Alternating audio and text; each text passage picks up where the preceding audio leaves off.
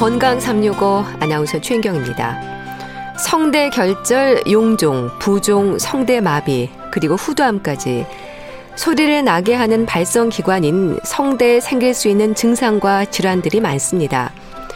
아침에 일어났을 때 소리가 갈라지고 잠기는 것도 쉰 목소리도 이물감이 느껴지는 것도 그렇고 나타나는 증상도 다양한데요. 원인이 뭘까요? 흔히 말하는 좋은 목소리는 타고나는 걸까요? 성대를 상하게 하는 생활 습관들은 없는지도 궁금한데요. 잠시 후에 성대 질환들에 대해서 알아봅니다. 그리고 노인들의 골절 위험을 비롯해서 영양 관리에 대해서도 살펴보겠습니다. 건강 365 김학래의 슬픔의 심노 듣고 시작하겠습니다. 목소리가 변하고 말하는데 불편하고 이물감도 느껴질 때 흔히 떠올리는 질환이 성대 결절입니다. 하지만 성대에 생기는 질환들도 다양한데요. 성대에 생기는 문제들 고려대 구로병원 이빈후 두경부 외과 조재구 교수와 함께합니다. 교수님 안녕하세요. 네, 안녕하십니까? 네, 반갑습니다, 교수님. 새해 복 많이 받으시고 건강하게 보내세요. 네, 새해 복 많이 받으십시오. 새해는 제발 모두 건강하셨으면 좋겠습니다. 네. 교수님은 이렇게 방송을 하다 보면 목소리가 참 좋다는 걸 제가 느끼는데 목소리가 좋다는 말 많이 들으시죠? 어, 감사합니다. 목소리 좋다는 얘기는, 어, 처음 듣습니다. 이 목소리가 네. 타고난 네. 부분도 있는 걸까요? 성대가 유전적인 면이 있지 않나 싶은데 가족들은 목소리가 다 비슷하잖아요. 네, 맞습니다. 기본적으로 어, 태어날 때 대개는 이미 결정되어 있습니다. 어, 음성을 만드는 성대 모양이 유전적으로 결정되기 때문에 그렇습니다. 네. 근데 노력으로 목소리가 좋아졌다는 말을 하시는 분도 있는데 이거는 맞는 얘기일까요? 마, 그것도 맞는 아. 이야기입니다. 기본적으로 갖추어진 목소리가 있는데요. 네. 이게 어떻게 훈련하느냐에 따라서 성대의 두께도 달라지고 그다음에 성대의 길이 조절하는 능력도 달라지기 때문에 네. 목소리가 변할 수 있습니다. 음. 노래는 어떨까요? 음치도 연습을 하면 노래를 잘할 수 있는 걸까요? 성대가 좀 도와줘야 노래를 잘할 수 있는 게 아닐까 싶거든요. 네. 음치라고 하는 게 이제 음정이랑 박자의 문제가 있을 때 부르는 건데요. 어, 음정은 성대가 소리를 만들어내는 기관이니까 네. 음정을 네. 조절하는 데 연관이 좀 있을 것 음. 같습니다. 이것도 훈련으로 어느 정도 조절이 가능할 것 같고요. 네. 박자 같은 건 성대랑 관련 없이 음. 노력으로 어, 분명히 개선이 되실 수 있을 것 같습니다. 네.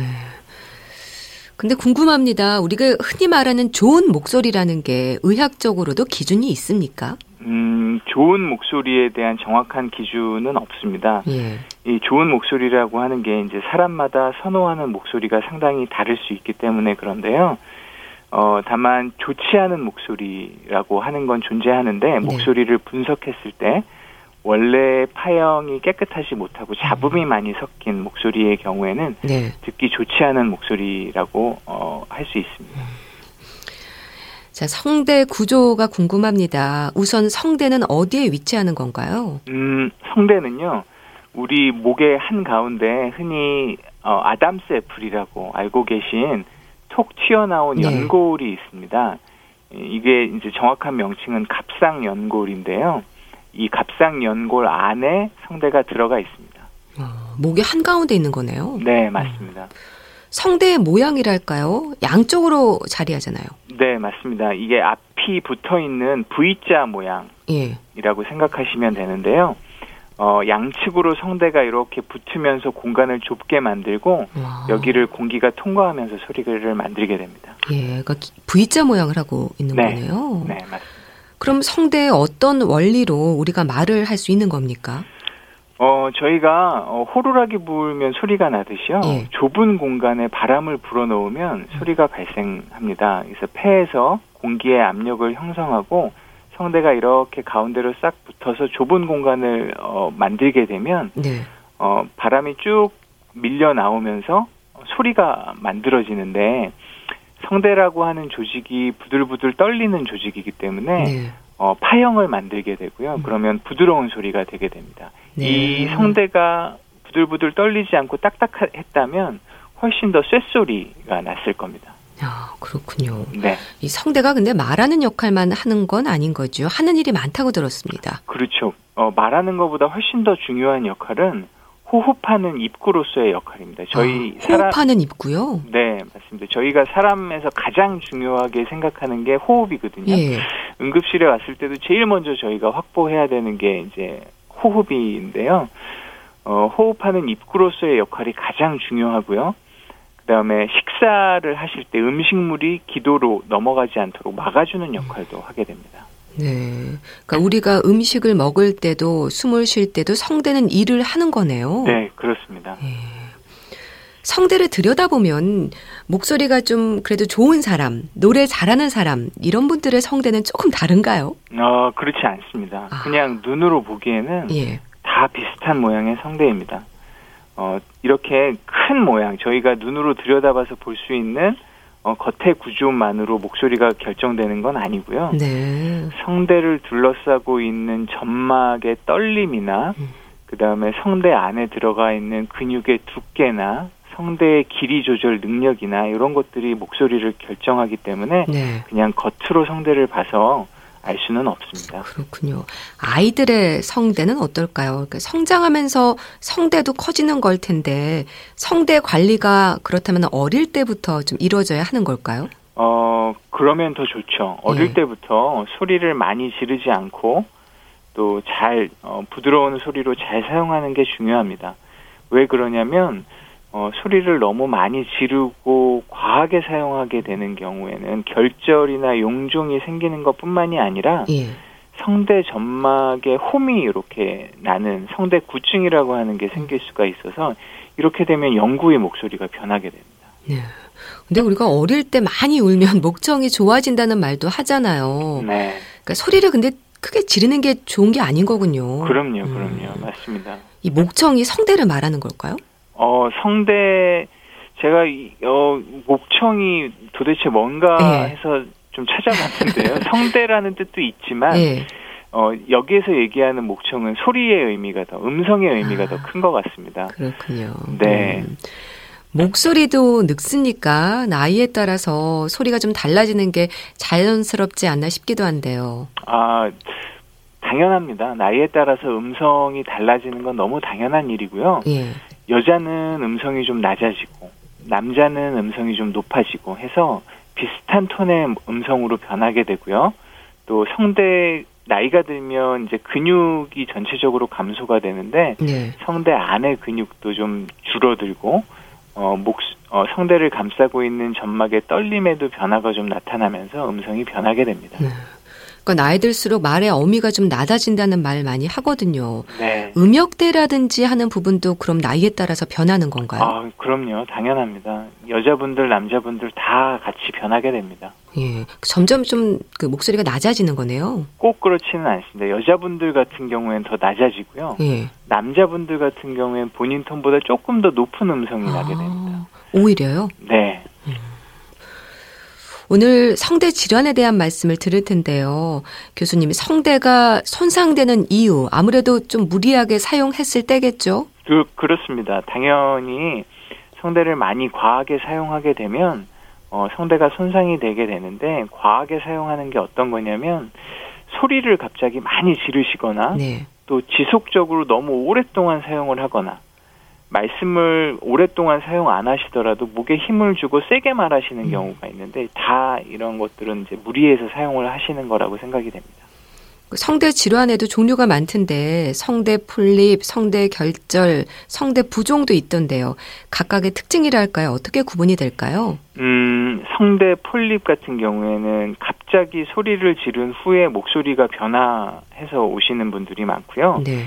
이거는 성대를 갑자기 확 어, 성대 점막의 표면을 갑자기 확 떨게 만들었을 때 성대 표면에 있는 혈관이 찢어지면서 피가 나게 되고 이 피가 점막 밑에 고여서 혹이 만들어지는 게 이제 성대 폴립이 되고요. 네.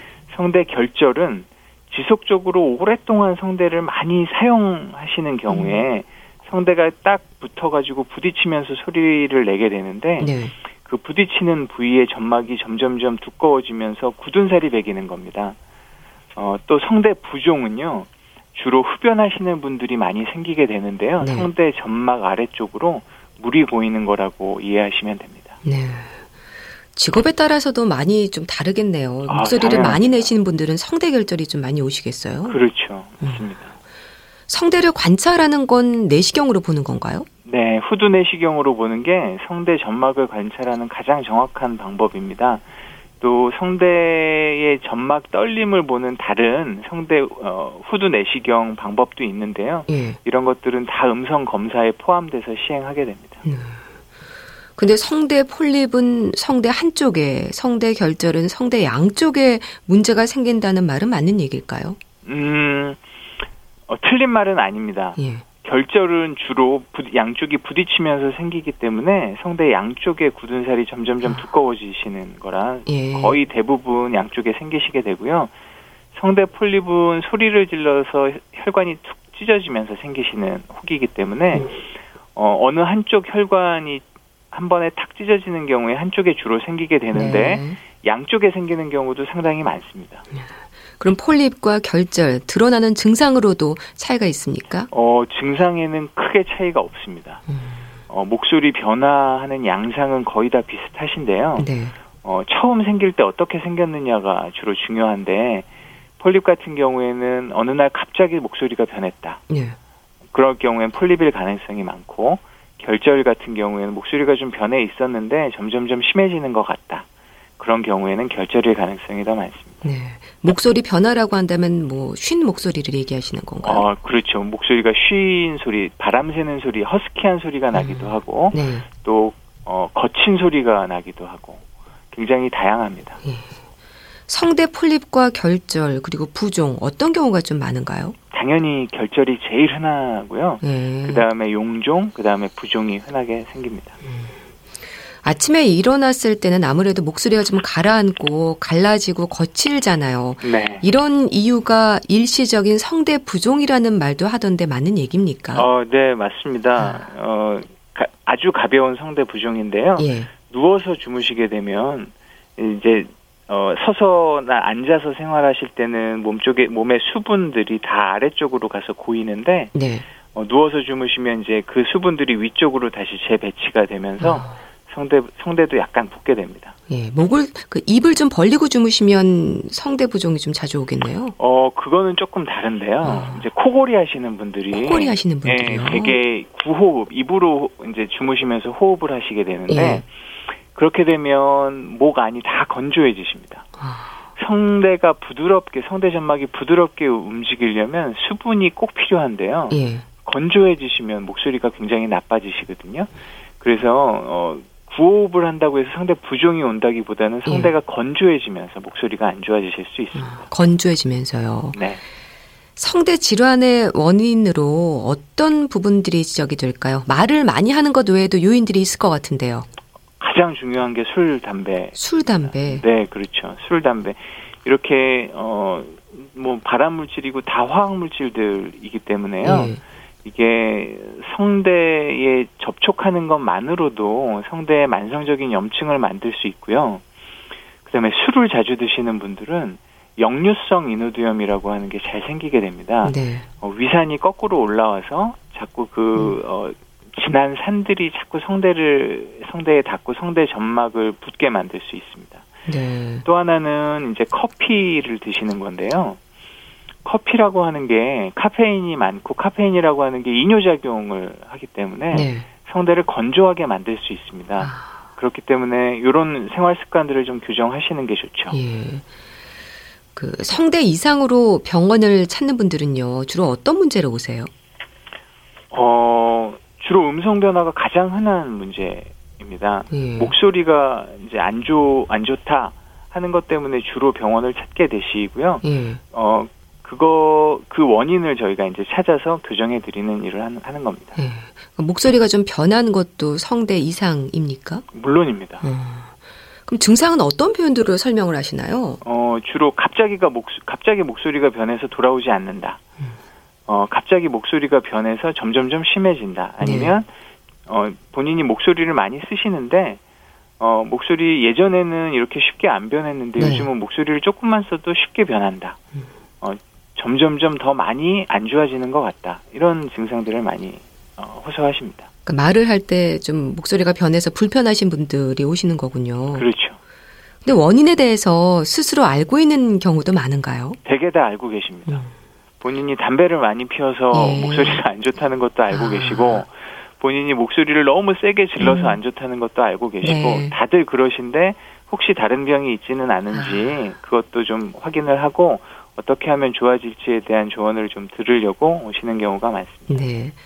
진단을 위해서는 우선 환자의 상태를 알아야 할 텐데요. 주로 어떤 질문들을 하세요? 음, 제일 중요한 게 이제 직업적으로 음성을 사용하시는 아. 분인지가 제일 중요하게 되겠고요. 예. 하루에 음성을 얼마나 많이 사용하는지 또 어떻게 사용하는지를 여쭤봅니다.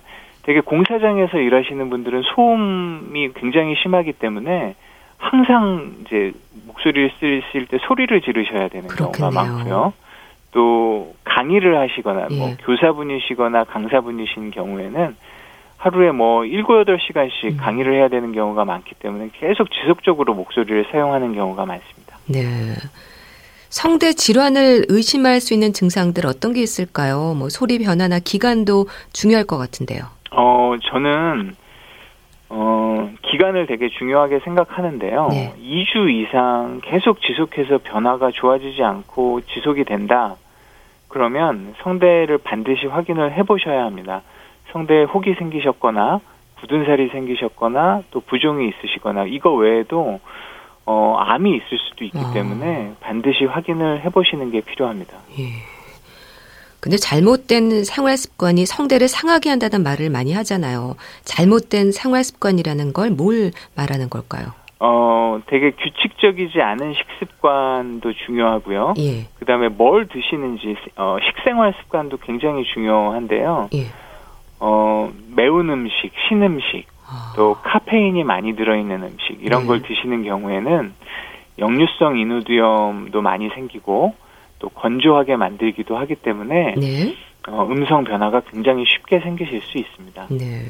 성대 이상이 의심될 때 진행되는 검사도 여러 가지인가요? 굉장히 다양한데요. 네. 가장 중요한 게 이제 후두 내시경으로 성대 점막에 이상이 있는지를 확인해 보는 거고 네. 성대 점막에 이상이 있다면 이 성대 점막의 이상이 무엇 때문인지 용종인지 결절인지 부종인지 이런 것들을 감별하기 위해서 다양한 음성 검사, 음. 음성 분석 검사를 사용할 수 있습니다. 네. 음성 분석 검사는 그럼 목소리를 내면서 하는 건가요? 네, 목소리를 음. 내면서 하시는 검사입니다. 예.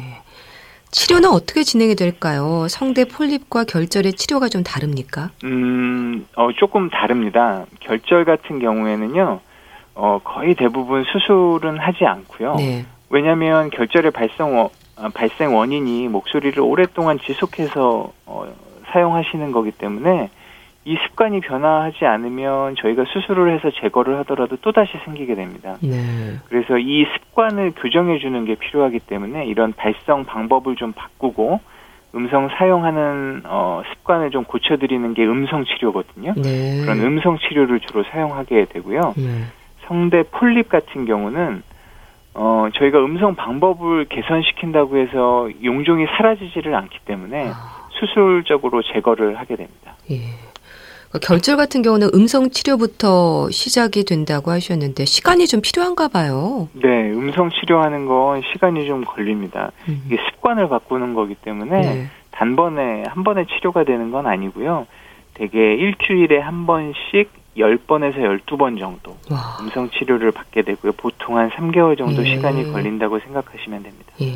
그럼 음성 치료라는 게 어떤 방법의 치료인 건지 치료 과정을 좀 구체적으로 설명해 주시면 이해가 될 것 같아요. 네. 일단은 이제 음성 어 음성 위생이라고 해가지고요. 네. 어, 음성을 어, 어떻게 사용하시는 게 제일 좋은지에 음. 대해서 설명을 드립니다. 네. 음성 사용하는 양을 좀 줄이셔야 되고 음. 음성을 사용 어, 덜 하시면 어떤 방법으로 의사소통을 좀 하셔야 되고 어, 이런 것들을 먼저 설명을 쭉 드리고 네.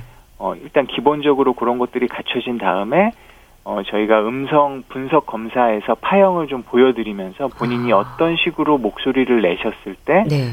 좋은 목소리, 더 편한 목소리가 되는지를 알려드리고 네. 그 방법을 익숙하게 만들도록 어, 도와드리는 방법입니다. 네. 그럼 치료를 하고 연습을 하면 오히려 목소리를 내는 게 더 수월해졌다고 얘기하시는 분들도 많으시겠어요. 그럼요.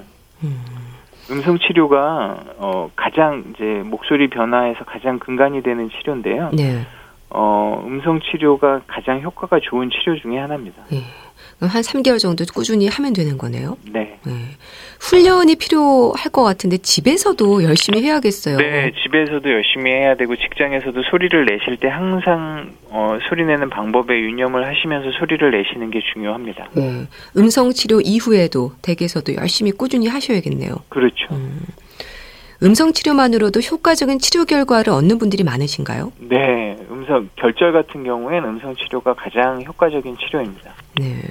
그럼 음성 치료로 안 될 때, 이럴 때는 다음 단계 치료가 진행이 되는 겁니까? 네, 맞습니다. 이제 그런 경우에도 어 결절이 없어지지 않고 남아 있는 경우, 네. 어에는 음그 결절이 너무 오래돼서 저희가 목소리를 쉬어준다고 해서 굳은 살이 완전히 없어지지 않는 경우일 수 있거든요. 네. 그럴 경우에는 저희가 수술적인 치료로 잘라주거나 어, 수술하시기가 부담스러우신 경우에는 성대 점막 밑에다 스테로이드라고 하는 약을 주사를 해서 네. 그 딱딱한 조직을 좀 부드럽게 만들어서 좀 쉽게 없어질 수 있도록 도와드릴 수 있습니다. 네. 스테로이드제를 맞는다고 하셨는데 보톡스 같은 것도 맞는다면서요? 어, 보톡스 치료를 하는 건 조금 다른 음성 질환이 아. 있을 때 사용하는 방법이고요. 예. 흔하게 사용하지는 않습니다. 음. 어, 보톡스를 사용하는 경우는 보톡스라고 하는 게 이제 근육을 마비시키는 치료인데요. 네.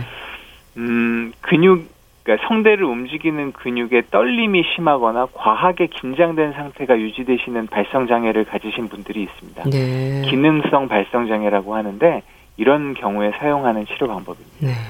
또 성대 치료에서 위산 억제제가 처방되는 경우도 있다고 하던데 그렇습니까? 네, 맞습니다. 저희 음성 변화의 가장 흔한 원인 중에 하나가 역류성 인후두염입니다. 네.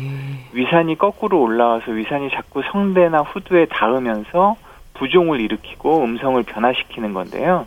그런 경우에는 위산 농도를 좀 줄이는 위산 억제제 치료를 같이 병행하게 됩니다. 네. 레이저 치료는 또 어떤 방법을 말하는 건가요? 어, 레이저 치료는 성대에 혹이 있는 경우에 레이저로 태워서 없애버리는 치료를 말씀드리는 건데요. 네. 어, 굉장히 다양한 레이저들이 개발돼 있고 전신 마취에서 레이저를 쓰는 경우도 있고 그냥 외래에서 어, 레이저로 용종을 태워버리는 경우도 있습니다. 네. 음, 다양한 레이저들이 어, 개발돼 있기 때문에 가능한 치료고요. 어, 다 각각 장단점들이 좀 있습니다. 네. 수술이 고려되는 경우도 흔한가요? 수술이 고려되는 경우도 굉장히 흔하죠. 음. 용종이 굉장히 흔하게 생기는 병이기 때문에 네. 어, 용종 같은 경우에는 수술적인 치료가 주 치료가 됩니다. 네. 성대를 보호하는 방법이라고 한다면 말을 적게 하는 게 우선일까요? 말을 적게 한다기보다는 예. 말을 적당히 하시고 말을 적당히 네 예. 적당히 하시고 그 다음에 세게 안 하시는 게 제일 음. 중요합니다. 어, 저희가 제일 좋은 어, 발성 방법은 네. 웃으면서 말씀하시는 거라고 얘기 드리고. 웃으면서요? 네. 웃으면서 말씀하시면 네. 성대의 긴장도 풀어지고 본인 몸의 긴장이 풀어져야 어, 기본적으로 이제 좋은 목소리를 내시고 편안한 목소리를 내실 수가 있거든요. 네. 그래서 웃으면서 말씀, 그만큼 성대의 긴장을 좀 풀고 얘기하시는 게 굉장히 중요합니다. 네. 성대에 생긴 이상도 초기 치료가 중요할까요? 이 결절은 이미 만성 상태로 봐야 한다는 말도 있던데요. 어, 그렇죠. 결절은 거의 대부분 오래돼서 오시는데요. 어, 결절이 만들어지는 초기의 치료를 받으시는 게 제일 효과가 음, 좋습니다. 네. 그래야 결절도 쉽게 없어지고, 어, 그 다음에 음성 치료하시면, 어, 생기는 것도 좀 예방할 수 있고, 그런데 너무 오래돼서 오신 경우에는요. 네. 어, 저희가 목소리를 목소리 치료를 한다고 해서 어, 그 결절이 완전히 없어지지 않는 경우가 많습니다. 네. 그럴 경우에는 추가 치료가 좀 필요할 수 있습니다. 예. 참, 올 한 해 언성을 높이는 일 없이 좋은 목소리를 유지할 수 있는 날들이길 바라는데요. 도움이 되는 말씀도 해주시죠. 어, 너무 스트레스 받지 마시고, 예. 주변 일들에 너무 스트레스 받지 마시고, 어, 본인 몸이 제일 중요하니까요.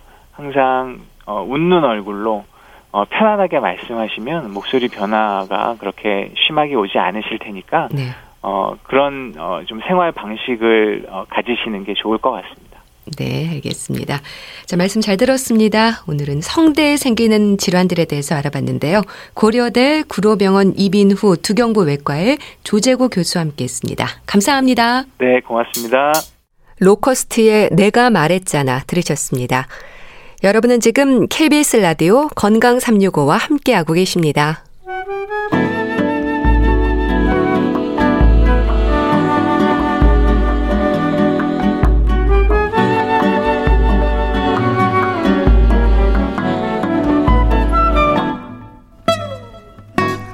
건강한 하루의 시작. KBS 라디오 건강 365. 최윤경 아나운서의 진행입니다. 누구나 그렇지만 특히 노인들은 낙상하지 않도록 조심해야 한다는 말을 합니다. 나이 들수록 골절 위험도 높아서 넘어지지 않도록 관리를 잘 하셔야 할 텐데요. 분당 재생병원 영양내과 백현욱 교수와 함께 합니다. 교수님 안녕하세요. 네, 안녕하세요. 나이 들수록 조심해야 하는 부분들이 참 많습니다. 일단 뼈가 약해지잖아요. 그렇습니다. 나이가 들수록 노인의 뼈는 골 감소증, 골 다공증 양상을 보이게 됩니다. 노인이 뼈가 약해지는 원인을 꼽으라면 우선 단백질과 칼슘, 바이타민 D 등의 영양소의 섭취 부족과 그리고 흡수 감소로 인해서 영양 부족이 생길 수 있겠고요. 네. 또 하나는 노인이 되면 활동량이 현저히 줄어들지 않습니까? 그러면 뼈의 자극이 줄어들면서 어, 점차로 그 뼈의 밀도가 감소해서 또한 뼈가 약해지기 때문입니다. 이렇게 골다공증이 심하면 뼈가 부서지기 쉬우니까 골절 위험도가 매우 높아지겠죠. 네. 뭐 정도의 차이는 있지만 이런 골다공증의 위험에 노출되어 있는 분들이 많지 않을까 싶어요.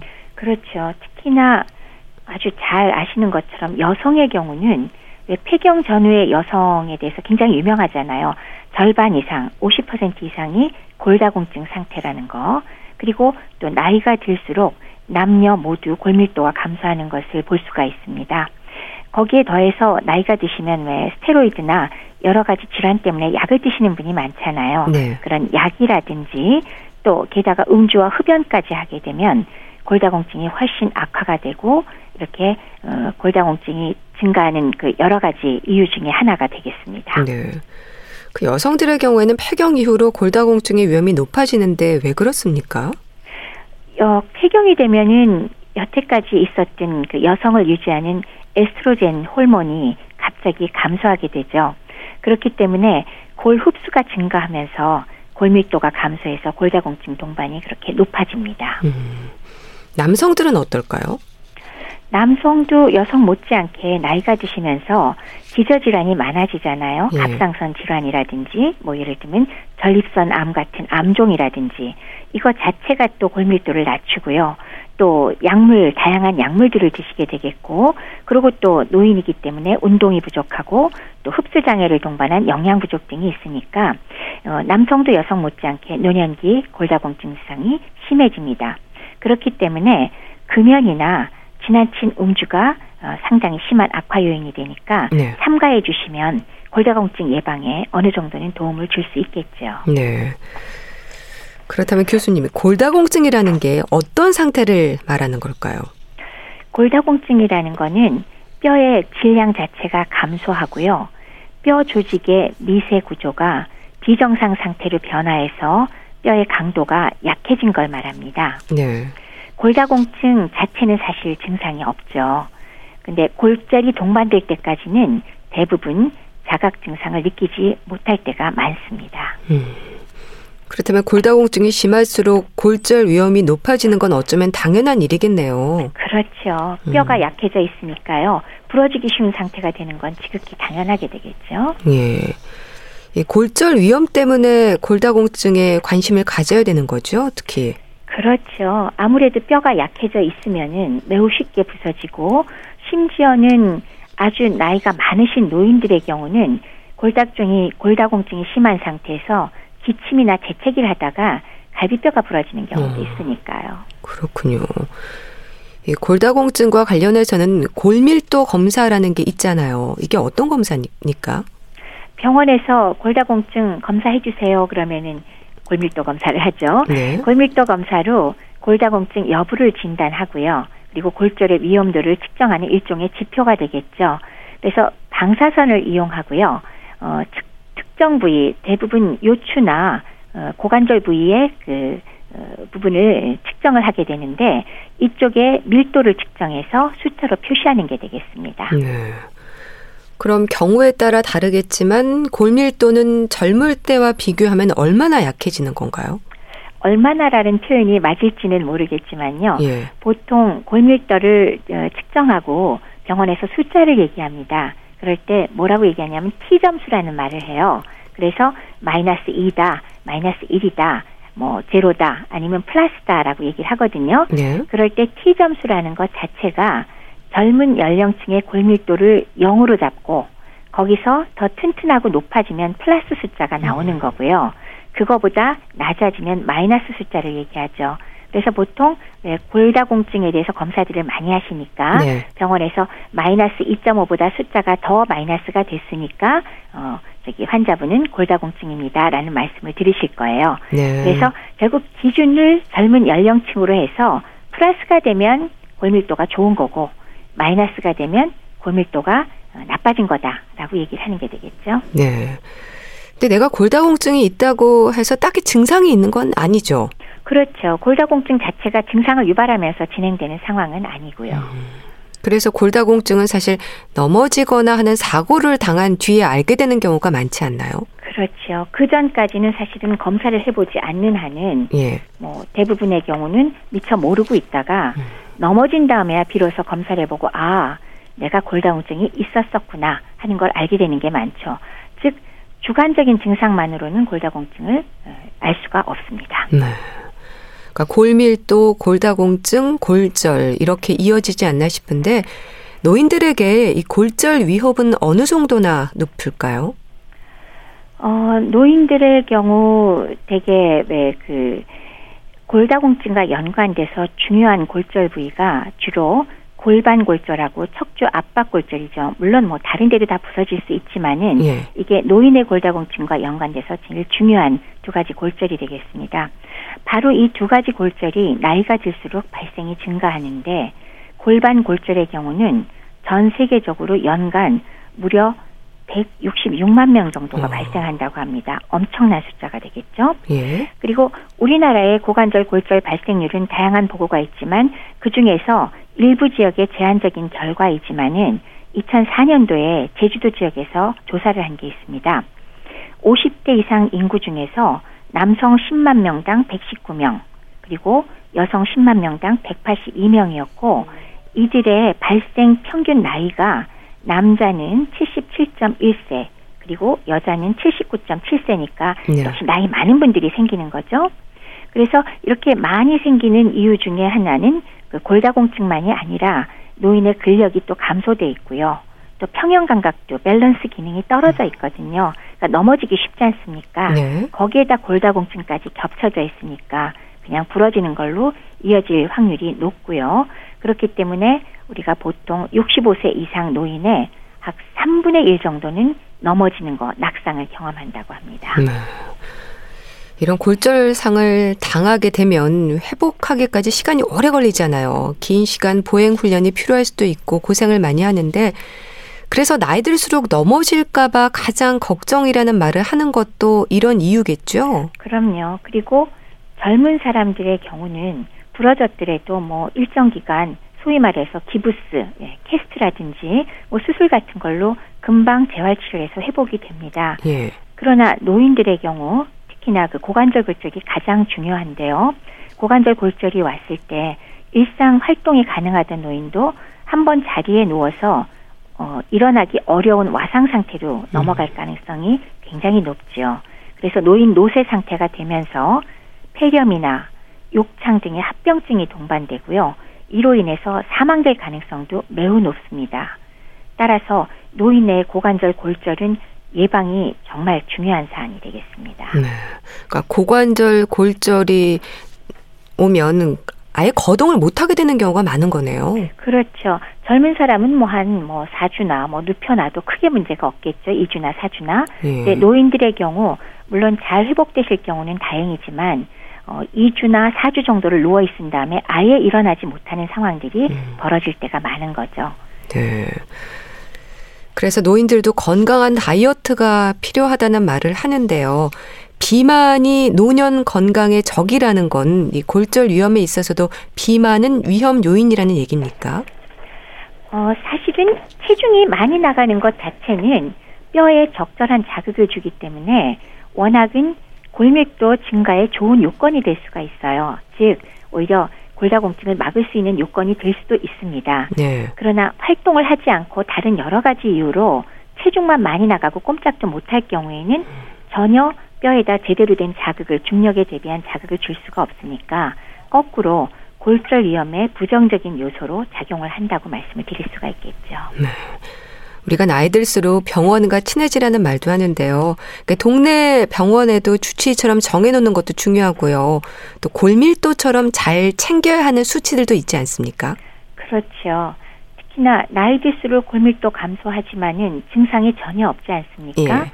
따라서 음, 폐경 이후 여성 그리고 65세 이후 노인은 주기적으로 골밀도 검사를 가까운 데서 받아보시고 문제가 있다면 골밀도를 잘 챙기셔서 뼈를 튼튼하게 해주시는 것이 바람직하겠죠. 네. 이 골밀도 검사는 간단하게 할 수 있는 거죠. 골밀도 검사 자체는 그다지 어렵지 않습니다. 즉, 그, 음, 방사선을 이용해서 영상으로 우리가 검사를 하게 되고요. 네. 그 검사상 뭐 오래 걸리거나 그러지는 않습니다. 대체로 일정 부위를 검사를 하는데 보통 요추나 고관절 부위를 검사를 해서 숫자로 표시하게 되죠. 네. 그 골다공증 예방이라고 하면 칼슘을 떠올리는데요. 근데 젊었을 때부터 챙겼어야지 나이 들어서 먹으면 뭐 하겠냐는 말씀도 하시거든요. 골밀도를 높이기 위한 노력, 노년기에도 필요한 걸까요? 기본적으로 그 언제나 그 지금은 늦었다라는 그런 건 없는 거죠. 네. 노년기에 당연히 필요한 거고 또 칼슘의 얘기를 우리가 보통 할 때 물론 젊어서부터 부족하지 않게 드시는 거 매우 중요합니다. 특히나 우리나라의 국민건강 영양조사를 보면 항상 부족하다고 나오는 게 칼슘과 단백질이거든요. 네. 권장량보다 적게 먹는다라고 하는 게 바로 이 칼슘과 단백질이 사실은 골다공증 예방에 가장 중요하고 근육을 유지하는 데 가장 중요한 거거든요. 그렇기 때문에 언제든지라도 필요한 양만큼은 적절하게 드실 필요가 있는데 특히 칼슘의 경우는 하루 얼마나 필요할까에 대한 고민이 사실은 많죠. 네. 그러니까 광고에서는 무조건 칼슘 영양제 많이 먹고 음. 우유도 많이 섭취하면 좋으냐. 사실 그거는 우리가 좀 고민은 해봐야 될 사안인 것 같습니다. 그래서 일부 역학 결과가 있는데 칼슘 섭취량이 아주 많은 지역일수록 오히려 고관절 골절이 다수 발생하는 것이 어. 나타난 것도 있거든요. 예. 그리고 또 재밌는 사안은 일본의 오키나와 장수 지역의 거주 노인은 칼슘 섭취량 조사를 해봤더니 오히려 양이 적어요. 그런데 골절 발생이 적었다. 이런 보고도 있었고요. 또 지나치게 칼슘 섭취만 많이 드시면 심혈관 질환 발생률이 오히려 증가한다는 연구 결과도 있습니다.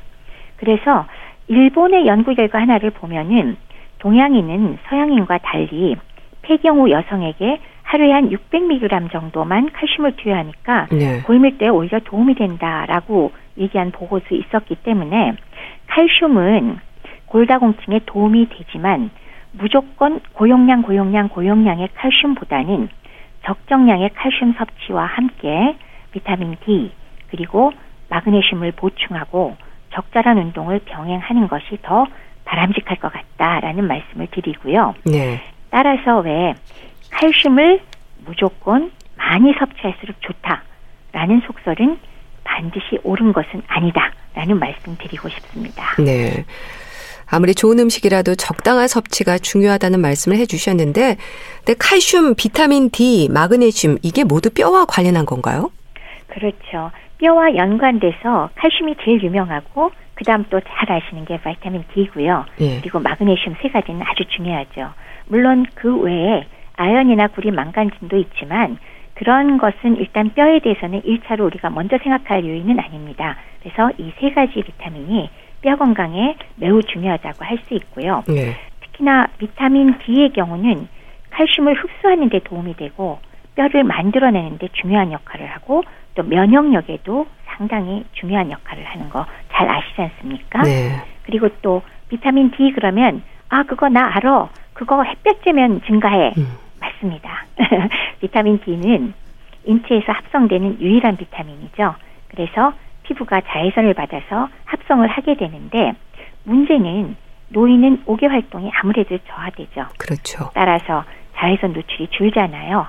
그렇기 때문에 비타민 D 부족증이 젊은 층보다는 아무래도 발생하기가 쉽습니다. 네. 따라서 칼슘과 함께 비타민 D를 충분히 복용하시면 역시 뼈 건강에 상당히 도움이 되고 그다음에 마그네슘 거는 그 에너지 대사나 핵산과 단백질 합성 뭐 이런 거에 관계 있다는 거 우리가 잘 아는데 더해서 칼슘과 함께 뼈를 어, 구성하고 있는 굉장히 중요한 성분입니다. 네. 그래서 칼슘을 복용하실 때 마그네슘을 1대1이나 음. 아니면 2대1 정도로 같이 복용을 해주시면 칼슘의 활용도 효과가 매우 높아지기 때문에 마그네슘도 관심을 많이 가지시면 좋겠습니다. 네. 근데 사실 영양소를 얘기하면 잘 모르거든요. 어떤 음식들에 많이 함유되어 있는 걸까요? 음, 우리가 그 가령 뭐 모든 음식을 다 얘기하기는 어렵지만 예. 를 들면 요새 표고버섯 많이 아, 나오는 때인가 봐요. 그죠? 예. 표고버섯에 비타민 D가 굉장히 많아요. 아.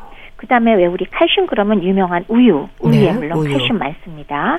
그다음에 치즈에도 역시 유제품이기 때문에 칼슘도 음. 있지만 단백질이 풍부하잖아요. 그리고 또 멸치, 칼슘으로 유명하죠. 또 견과류 같은 거는 칼슘이나 마그네슘이 함께 풍부하고 또 콩류에는 칼슘과 단백질이 있을 뿐더러 어, 이소플라본이라는 식물성 에스트로겐이 들어있기 때문에 폐경기 전후의 여성한테는 콩이 굉장히 많이 도움이 되겠죠. 네. 이런 것들이 다 뼈 건강에 도움이 됐다. 그렇게 말씀드릴 수 있겠습니다. 네. 또 균형 잡힌 식사와 함께 빠짐없이 얘기되는 부분이 운동입니다. 운동을 해야 하는 건 알지만 어떤 운동을 얼마나 어떻게 해야 하는지는 사실 어렵거든요. 좀 알려주세요. 어, 뭐 활동량이 많은 분의 경우는 기본적으로 바른 자세로 걷기가 가장 기본이라는 말씀 다시 드리고요. 네. 좀더 뭐 정확한 운동이야. 그거는 뭐 여러 가지 방법으로 배우면 되지만 걷기에서 어, 굉장히 중요한 건 바른 자세, 음. 어, 잡고서 걷는 거, 그것이 중요하고요. 그거보다도 활동량이 떨어지고 거동이 아주 좋지 않은 분들의 경우는 저는 기본적으로 진료실에서 제일 먼저 바른 자세로 세워봅니다. 예. 똑바로 잘 서 있는 거, 그러니까 하복부를 당기고 일자로 제대로 체중이 발끝에 내려갈 수 있게끔 서는 게 첫 번째고요. 두 번째로 그게 가능해지면 한 발 서기를 해보시라고 합니다. 높이 드는 거 말고요. 한발 서기요? 그렇죠. 처음에 어려우면 한 손으로 두 손으로 벽을 잡고 그리고 한 발을 가볍게 들어주는 걸로 시작해서 점점 잘 되면은 어, 잡지 않고도 설 수 있게 하는 한 발 서기가 밸런스와 근력과 중심을 잡는데 매우 도움이 됩니다. 그렇기 때문에 저는 바로 서기, 한 발 서기를 일차로 권해드리고 싶습니다. 네.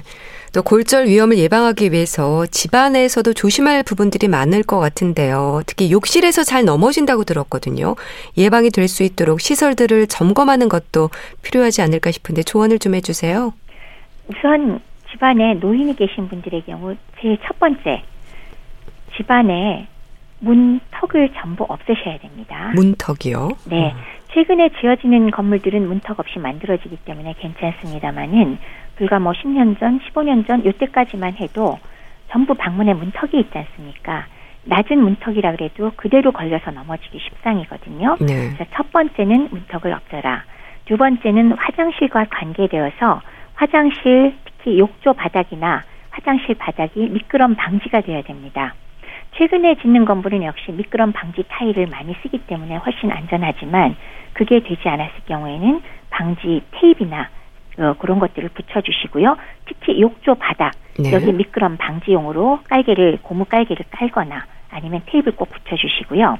그다음에 두 번째는 어, 화장실 변기, 샤워기, 욕조 옆에 반드시 이 손잡이를 달아주셔요. 손잡이를요. 그렇죠. 네. 잡고서 미끄러지지 않게 거기다가 손잡이를 달 때 하나 더 한다면 욕실은 문턱을 없애기가 어려운 부분이잖아요. 네. 그래서 드나드는 문 안과 네. 바깥쪽에 그 문손잡이 옆에 벽면에 반드시 잡을 수 있는 손잡이를 달아주시면 네. 노인들의 낙상 방지에 상당히 도움이 될 겁니다. 네, 알겠습니다. 요 사안은 꼭 지켜주시면 좋겠습니다. 네, 알겠습니다. 자, 말씀 잘 들었습니다. 오늘은 골절 위험 예방과 영양에 대해서 말씀드렸는데요. 분당 재생병원 영양내과 백현욱 교수와 함께 했습니다. 말씀 감사합니다. 네, 감사합니다. 고찬용의 거리 풍경 보내드리면서 인사드릴게요. 건강365 아나운서 최경이었습니다. 고맙습니다.